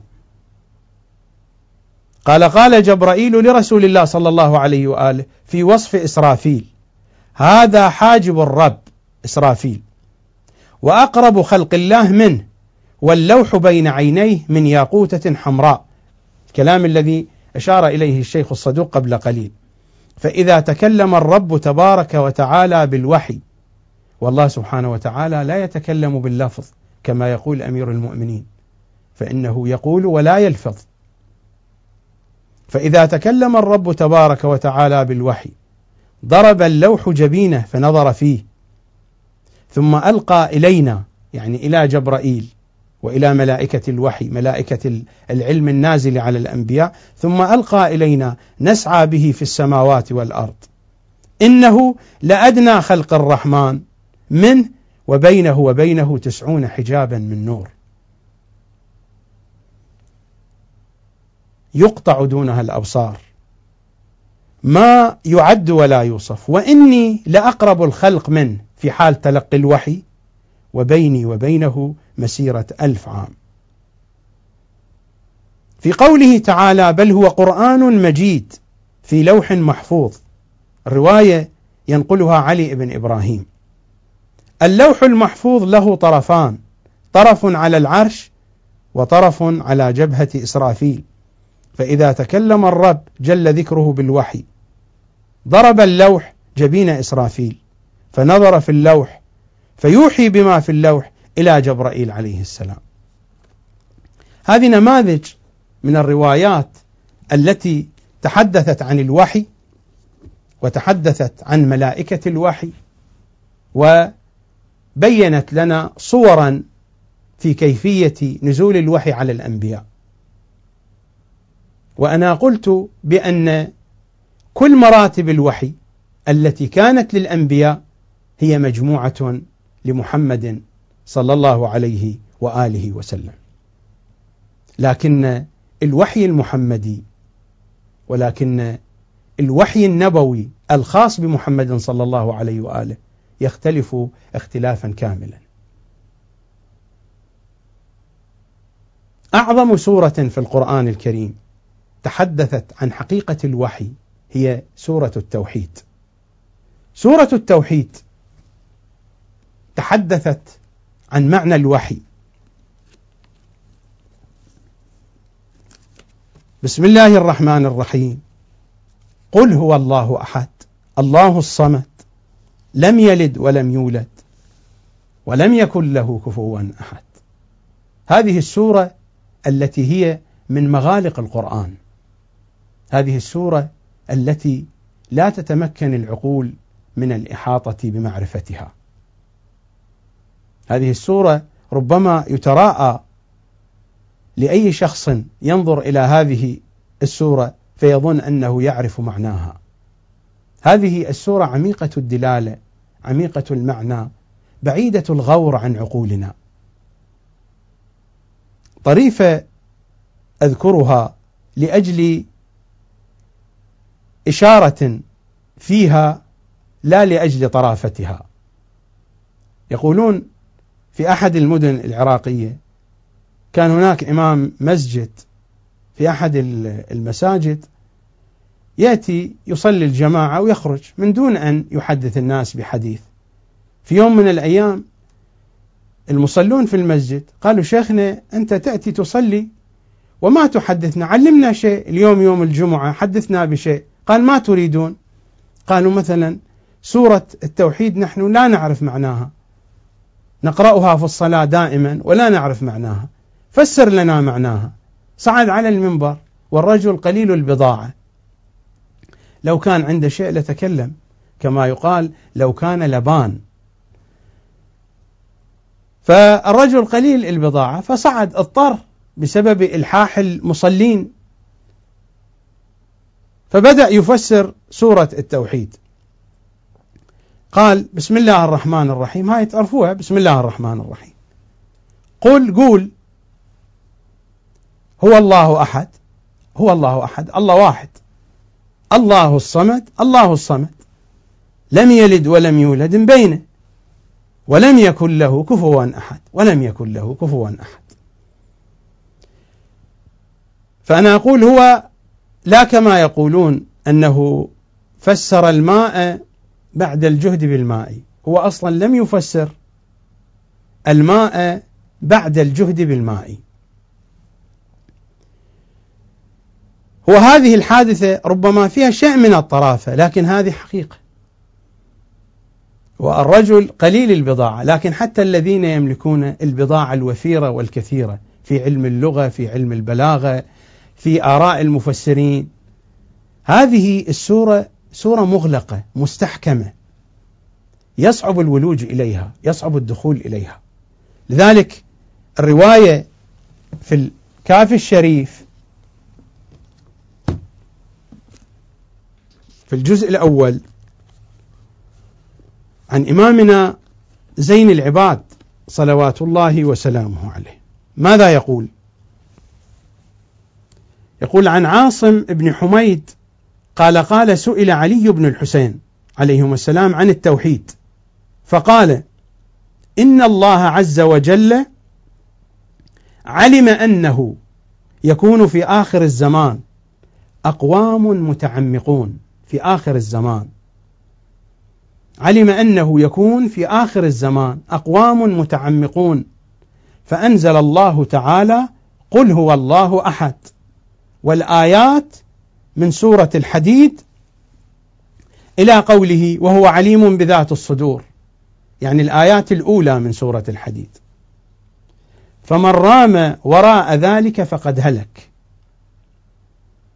الإشارة الدقيقة هنا. إن الله سبحانه وتعالى علم أنه يكون في آخر الزمان أقوام متعمقون. فأنزل الله تعالى قل هو الله أحد. أنزلت هذه السورة للمتعمقين في آخر الزمان كي تكون حجة وبرهانا ودليلا على عظمة هذا القرآن وعلى عظمة هذا الوحي. وعلى أسراره وألغازه التي لا يصل إليها إلا محمد وآل محمد. أنا فقط أشير إلى إشارة إلى أن هذه السورة وبالذات في الآية الأولى قل هو الله أحد. الإشارة هنا إلى مرتبة الوحي المحمدي الأعظم. المرتبة الأعظم. ومرتبة الوحي الأعظم هذه هي التي كانت قبل الخلق. كان الله ولم يكن معه شيء. ثم تكلم بكلمة. هذه الكلمة كانت نورا وكانت روحا. ثم مزج بين النور والروح. ومن ذلك النور اشتقت أنوار الموجودات. هذا الكلام قل الخطاب لتلكم الحقيقة. وهذا الخطاب ليس خطابا لفظيا كما مر علينا في قوله تعالى كن فيكون إنه يقول فلا يلفظ كما يقول سيد الأوصياء ما هو بنداء مقروع ولا بصوت مسموع لا بنداء يقرع ولا بصوت يسمع. وإنما إذا أراد كان هذه قل وكن بنفس المعنى بنفس المضمون. مر علينا فيما تقدم من الحلقات السابقة شيئا من هذا المعنى.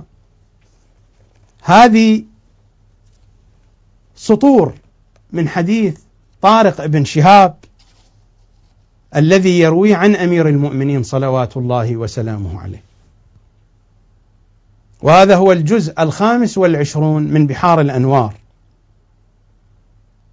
يقول سيد الأوصياء وهو يتحدث عن محمد وآل محمد يتحدث عن الأئمة عن علي وولد علي. فهم سر الله المخزون وأولياؤه المقربون وأمره بين الكاف والنون لا بل هم الكاف والنون. هذا تجلي أول وهذا تجلي ثاني.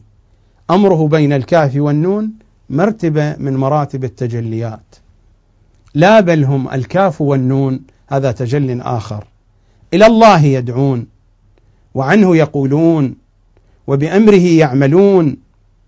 علم الأنبياء في علمهم وسر الأوصياء في سرهم وعز الأولياء في عزهم كالقطرة في البحر والذرة في القفر. والسماوات والأرض عند الإمام كيده من راحته. السماوات والأرض وهذا هو حقيقة الوحي. والسماوات والأرض عند الإمام كيده من راحته يعرف ظاهرها من باطنها. ويعلم برها من فاجرها ورطبها ويابسها لأن الله علم نبيه علم ما كان وما يكون وورث ذلك السر المصون الأوصياء المنتجبون. يا علي إنك تسمع ما أسمع وترى ما أرى. وورث ذلك السر المصون الأوصياء المنتجبون ومن أنكر ذلك فهو شقي ملعون. يلعنه الله ويلعنه اللاعنون. وكيف يفرض الله على عباده طاعة من يحجب عنه ملكوت السماوات والأرض؟ هل هذا شيء منطقي؟ وكيف يفرض الله على عباده طاعة من يحجب عنه ملكوت السماوات والأرض؟ وإن الكلمة من آل محمد تنصرف إلى سبعين وجها وكل ما في الذكر الحكيم والكتاب الكريم والكلام القديم من آية تذكر فيها العين والوجه واليد والجنب فالمراد منها الولي لأنه جنب الله ووجه الله يعني حق الله وعلم الله وعين الله ويد الله فهم الجنب العلي والوجه الرضي والمنهل الروي والصراط السوي. والوسيلة إلى الله والوصلة إلى عفوه ورضاه. هؤلاء هم آل محمد سر الواحد والأحد فلا يقاس بهم من الخلق أحد. فهم خاصة الله وخالصته وسر الديان وكلمته وباب الإيمان وكعبته وحجة الله ومحجته وأعلام الهدى ورايته وفضل الله ورحمته وعين اليقين وحقيقته وصراط الحق وعصمته ومبدأ الوجود وغايته وقدرة الرب ومشيته وأم الكتاب وخاتمته وفصل الخطاب ودلالته وخزنة الوحي وحفظته وآية الذكر وتراجمته ومعدن التنزيل ونهايته فهم الكواكب العلويه والأنوار العلوية فهم الكواكب العلوية والأنوار العلوية أو قد تكون فهم الكواكب العلوية.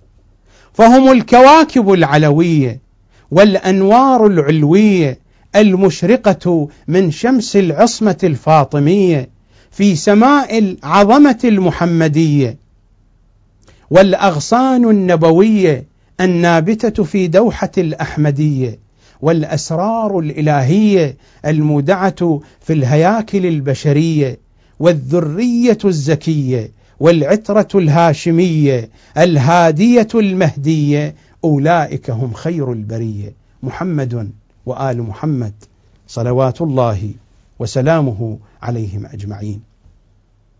أعود إلى سورة التوحيد التي أنزلت للمتعمقين في آخر الزمان. قل هو الله أحد. هذا ككلمة كن التي هي المرتبة الأولى. الله سبحانه وتعالى لما تجلى في النور الأول ما هو هذا التجلي؟ هو هذا التجلي قل هو الله أحد. تجلى فيه الله سبحانه وتعالى فكان محمد كانت الحقيقة المحمدية هي المرآة التي تجلت فيها الأسماء الحسنى. قل هو الله أحد أي كن مرآة في وجودك وهذه المرآة تتجلى منها الأسماء الحسنى. قل هو الله أحد أي أيتها الحقيقة المحمدية قولي انطقي ما هو هذا النطق؟ هذا نطق التجلي وليس نطق الألفاظ. ومن هنا كانت هذه السورة أنزلت للمتعمقين. هذه إشارة من بعيد وإلا لست أنا من المتعمقين ولا أدرك دلالات هذه السورة.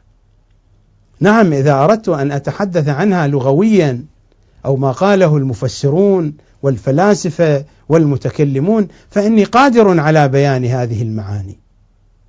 لكن ليس هؤلاء هم المتعمقين، المتعمقون أناس لهم أوصاف وحالات أخرى تحدثت الروايات والأدعية الشريفة عن أوصافهم. وهذه الأوصاف لا تنطبق علي ولا على أمثالي. لكن هناك إشارة واضحة من خلال الروايات قل هو الله أحد الكلام هنا عن النور الأول والنور الأول حيث تجلى الله في ذلك النور. والعرش من نوري ونوري أفضل من العرش. لماذا؟ لأن العرش من نوري ونوري من نور الله. الله سبحانه وتعالى تجلى في الحقيقة الأولى في النورية الأولى. قبل قليل مرت علينا الرواية الله نور السماوات والأرض مثل نوره. قال مثل نوره نوره محمد صلى الله عليه وآله وسلم. نوره الأول الذي أشرقت منه الأنوار ومنه تحقق الوجود هو نور الحقيقة المحمدية. الله سبحانه وتعالى تجلى في هذه الحقيقة.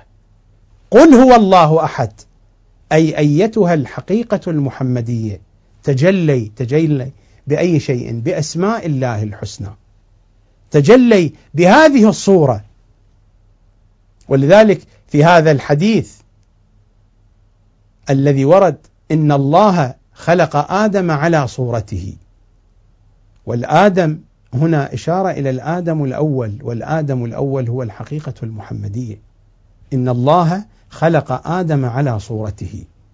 المراد خلقه على صورته أي أن الله تجلى فيه. الله سبحانه وتعالى كيف تجلى فيه؟ تجلت أنوار أسمائه الحسنى.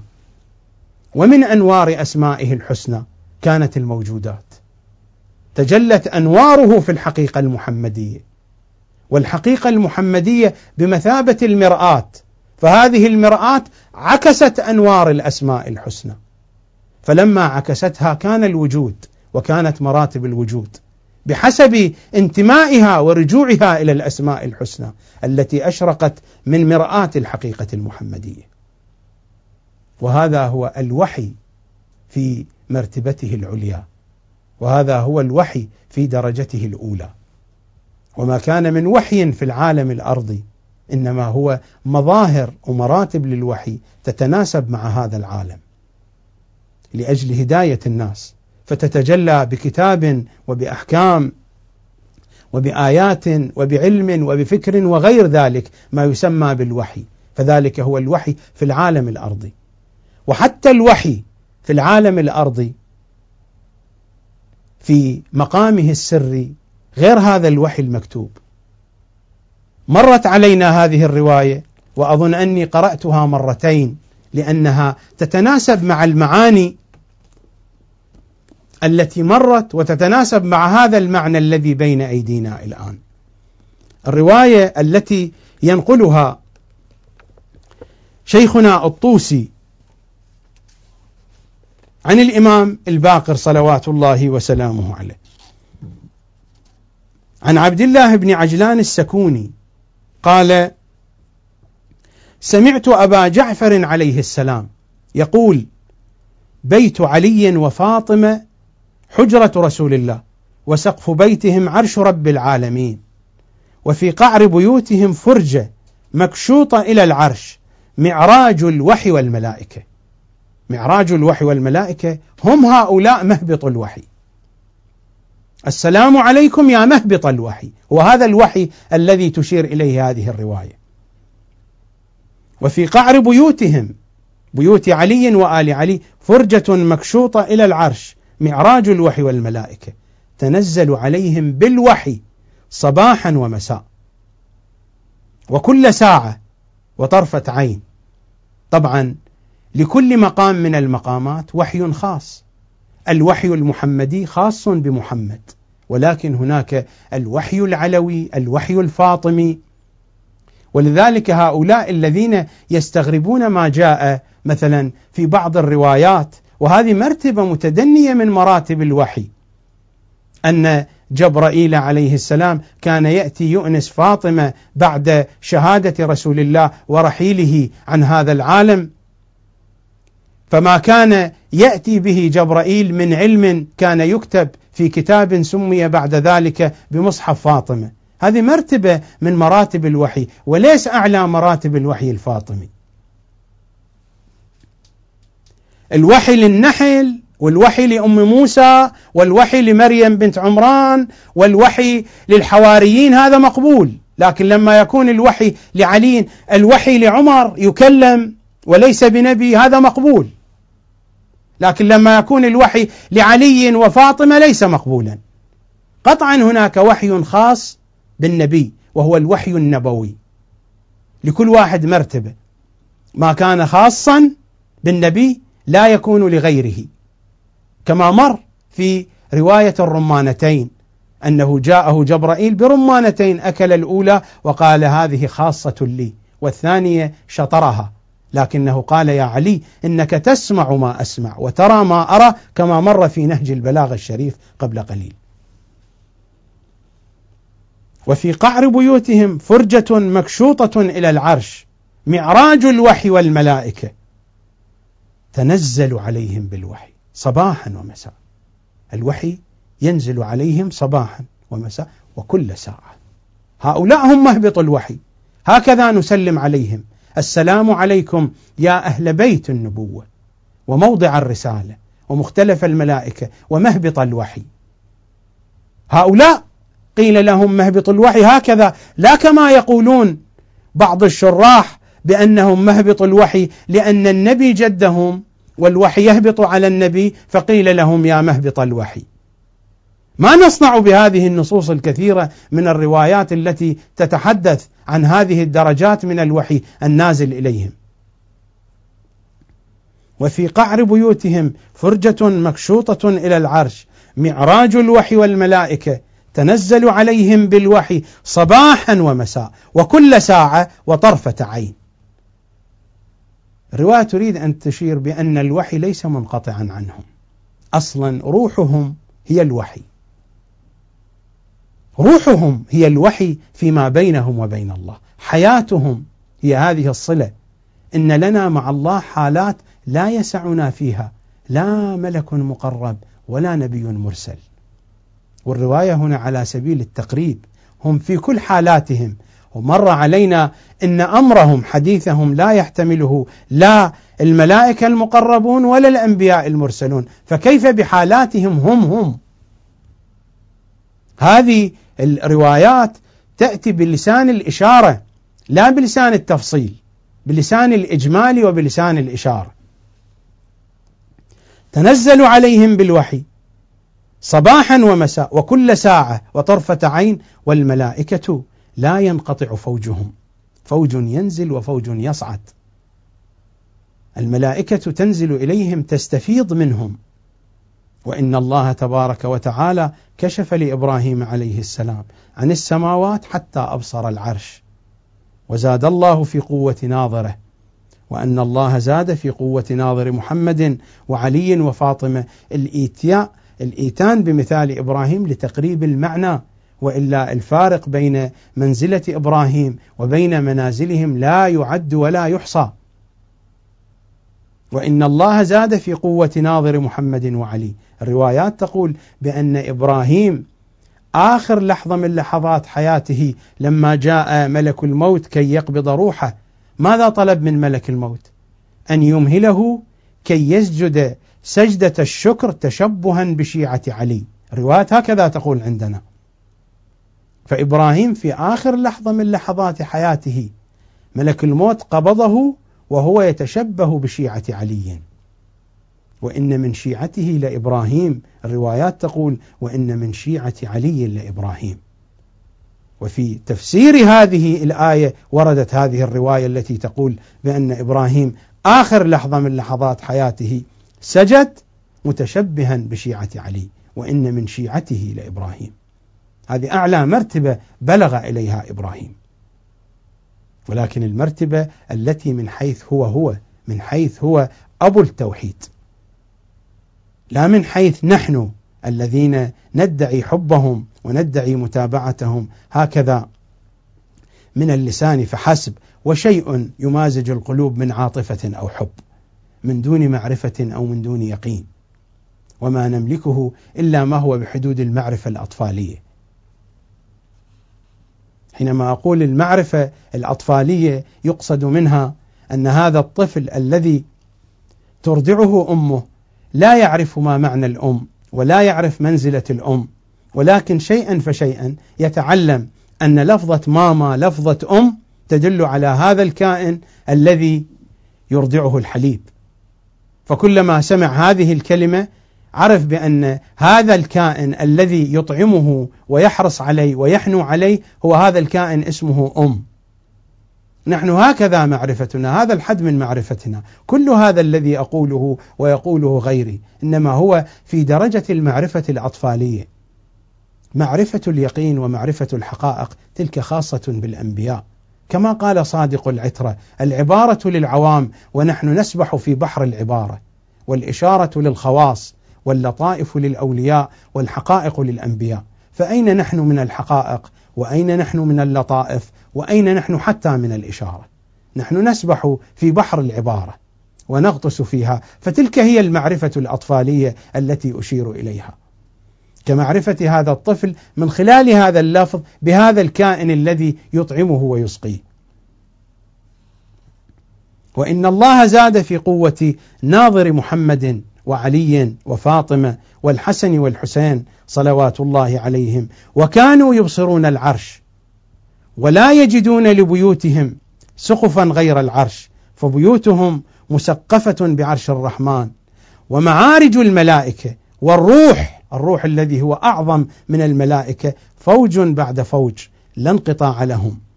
وما من بيت من بيوت الأئمة منا إلا وفيه معراج الملائكة.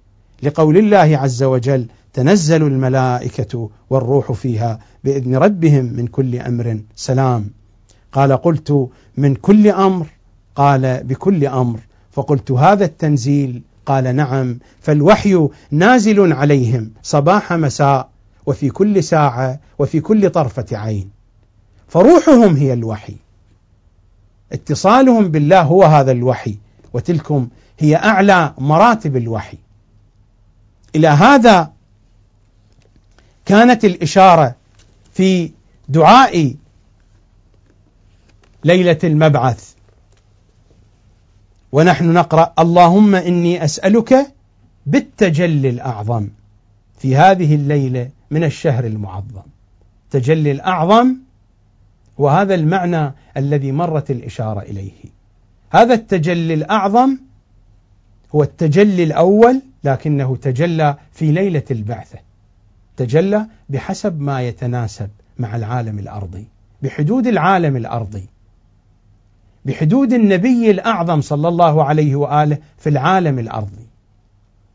وإلا التجلي الأعظم هو التجلي الأول حين تجلى الله سبحانه وتعالى إلى الحقيقة المحمدية فسطعت أنواره الحسنى أنوار أسمائه الحسنى في تلكم الحقيقة ومنها انعكست إلى الوجود.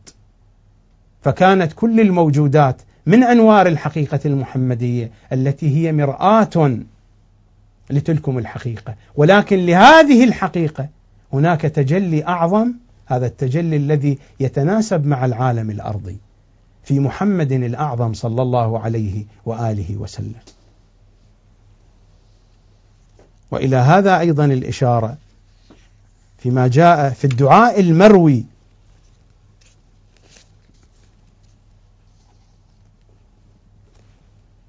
عن إمامنا الحجة صلوات الله وسلامه عليه. اللهم إني أسألك بمعاني جميع ما يدعوك به ولاة أمرك. المأمونون على سرك. المستبشرون بأمرك. الواصفون لقدرتك. المعلنون لعظمتك أسألك بما نطق فيهم من مشيتك. فجعلتهم معادن لكلماتك وأركانا لتوحيدك وآياتك ومقاماتك التي لا تعطيل لها في كل مكان. يعرفك بها من عرفك لا فرق بينك وبينها إلا أنهم عبادك وخلقك. لا فرق بينك وبينها. إن لنا مع الله حالات لا يسعنا فيها. لا نبي مرسل ولا ملك مقرب. لا فرق بينك وبينه إلا أنهم عبادك وخلقك. قل هو الله أحد. هذه الحقيقة المحمدية تجلى فيها الله سبحانه وتعالى. فكانت لا فرق بينها وبينه لأي شيء لأن الله سبحانه وتعالى تجلى فيها. كانت هي المرآة. إن الله خلق آدم. خلق آدم الأول الحقيقة المحمدية الأولى على صورته تجلت الأسماء الحسنى فيها إلا أنهم عبادك وخلقك لكن الحقيقة المحمدية هي في مقام العبودية الأسمى ولا يوجد هناك عبد حقيقي كمحمد صلى الله عليه وآله. العبودية العليا هي في الحقيقة المحمدية. والعبودية التي تجلت في الأرض في أعلى مراتبها هي في محمد عبد الله ورسوله صلى الله عليه وآله وسلم. قل هو الله أحد أيتها الحقيقة المحمدية. انطقي كيف تنطق؟ تنطق بالتجلي لا تنطق باللفظ. لأن الله تجلى فيها. حينما نقول عن الإمام المعصوم بأنه وجه الله، بأنه يد الله، بأنه عين الله، بأنه جنب الله. هذا جانب جهة من التجلي الذي يتناسب مع العالم الأرضي مع هذا العالم المحدود. أما الحقيقة المحمدية التي هي فوق هذه العوالم المحدودة فإن التجلي فيها يكون بحسبها بحسب سعتها. وستأتينا بعض الروايات في العناوين الأخرى من عناوين الزيارة الجامعة. تتحدث عن مثل هذه المضامين وعن غير هذه المضامين. المطلب بحاجة إلى بيان وتفصيل أكثر لكن الوقت يجري سريعا وقد مر قسط كبير من الوقت. يعني تجاوزت الوقت المعهود للبرنامج. وبقيت هناك بقية الحقيقة. هناك روايات أخرى آيات أخرى أيضا. وهذه السورة سورة التوحيد تحتاج إلى وقفة طويلة بحسب ما نعرف لا بحسب حقيقتها التي أنزلت للمتعمقين في آخر الزمان. الخلاصة التي نصل إليها. السلام عليكم يا أهل بيت النبوة وموضع الرسالة. ومختلف الملائكة ومهبط الوحي أنهم مهبط الوحي لكن لا بهذه المعاني الساذجة التي تحدد فيها مراتب النبوة وتحدد فيها مراتب الإمامة وتحدد فيها مقامات أهل البيت صلوات الله وسلامه عليهم أجمعين. مقامات أهل البيت مقامات لا حدود لها. ومقامات النبوة مقامات لا حدود لها أيضا. ولربما رواية الرمانتين هي أفضل إشارة رمزية رمانة النبوة خاصة بمحمد ورمانة العلم فهم شركاء مع محمد صلى الله عليه وآله في رمانة العلم. وفي الحقيقة المحمدية كان النور الأول من هو؟ محمد صلى الله عليه وآله. ثم امتزج بالروح ومن هناك اشتقت الأنوار الأخرى من نوره صلى الله عليه وآله. له السابقية، له الأولوية، له الكمال، له التمام وهم يتفرعون عنه. فهم أهل بيت النبوة وهم موضع الرسالة وهم مختلف الملائكة وهم مهبط الوحي. ويا علي إنك تسمع ما أسمع وترى ما أرى. وأظن أن هذه الجملة كافية لبيان المقصود. وهذه تصدق في كل مرتبة من مراتب الوجود في كل طبقة من طبقات الوجود في العالم الأرضي وفي الأفق الأعلى أيضا. ومرت علينا الروايات إن عليا كان في الأفق الأعلى ولقد رأى محمد عليا في الأفق الأعلى. مرت علينا الروايات.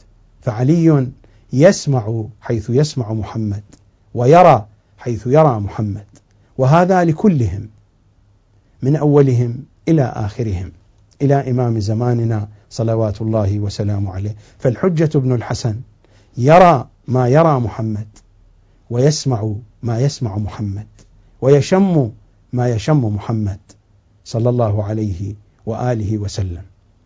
فكما كان محمد مهبط الوحي كانوا صلوات الله وسلامه عليهم أجمعين أيضا وكان إمام زماننا مهبط الوحي ولا زال إمام زماننا مهبط الوحي. إمام زماننا هو مختلف الملائكة وهو كذلك مهبط الوحي صلوات الله وسلامه عليه. ولكن ما لمحمد لمحمد وما لعلي لعلي. لا بد حين نتناول المطالب المعرفية العميقة أن نلتزم بقاعدة نورية مهمة جدا وقاعدة ذهبية ما تسمى بقاعدة حفظ المقامات وبقاعدة تعدد الحيثيات. لما نتحدث فإننا نتحدث في كل جهة عن حيثية معينة مع حفظ المقامات لكل مقام خصوصياته وشؤوناته. وإلا إذا لم نراعي تعدد الحيثيات وحفظ المقامات فإننا سنقع في خلط وخبط وسيكون الكلام حينئذ كلام أهوج لا معنى له. حينئذ ستتكسر الحدود وتتقطع الأوصال. لكننا دائما سنبقى نتحدث في ضمن إطارين. في إطار التوحيد والولاية. حديثنا في هذين الإطارين. التوحيد إطار والولاية إطار. وما كان للتوحيد فهو للتوحيد وما كان للولاية فهو للولاية. وما تحدثنا عن قول الدعاء لا فرق بينك وبينها فهذا من حيثية ومع حفظ المقامات كما قال الدعاء إلا أنهم عبادك وخلقك. فهناك تعدد الحيثيات الجهة التي ينظر إليها وينظر من خلالها إلى المفهوم وإلى المعنى. وهناك كذلك حفظ المقامات فلكل مرتبة مقامها. كما يقال في الكلام لكل مقام مقال. أليس لكل مقام مقام الفرح له مقال ومقام الحزن له مقال ولكل مقام مقال. في عالم الحقائق لكل مقام شؤوناته وخصائصه. لكل مقام وصف يتعلق به ولا يمكن أن يتسرب إلى المقام الآخر. إذا تسرب إلى المقام الآخر اختلطت المقامات فصار الخبط والخلط. وهذا ما يوقعنا في الضلالة ويوقعنا في الحماقة ويوقعنا ويوقعنا في كل الشرور. دائما نبقى نلتزم بهاتين القاعدتين تعدد الحيثيات وحفظ المقامات فلكل مقام شأنه الخاص به. التوحيد مقام والولاية مقام والولاية على مقامين النبوة مقام والإمامة مقام. نحن عندنا مقامان رئيسان التوحيد الولاية الولاية تتفرع إلى مقامين النبوة والإمامة. كل مقام من هذه المقامات له خصوصياته وحينما نتحدث عن تلاق بين هذه المقامات فهو من حيثية ما مع حفظ كل خصوصيات مقام لعينه ولذاته من دون أن تتسرب مواصفات المقام الأول إلى المقام الثاني. فهم صلوات الله وسلامه عليهم أجمعين الذين نخاطبهم. السلام عليكم يا أهل بيت النبوة وموضع الرسالة ومختلف الملائكة ومهبط الوحي. والسلام عليكم أنتم يا شيعتهم ويا أحبابهم ويا زوارهم. ورحمة الله وبركاته. أسألكم الدعاء جميعا. في أمان الله.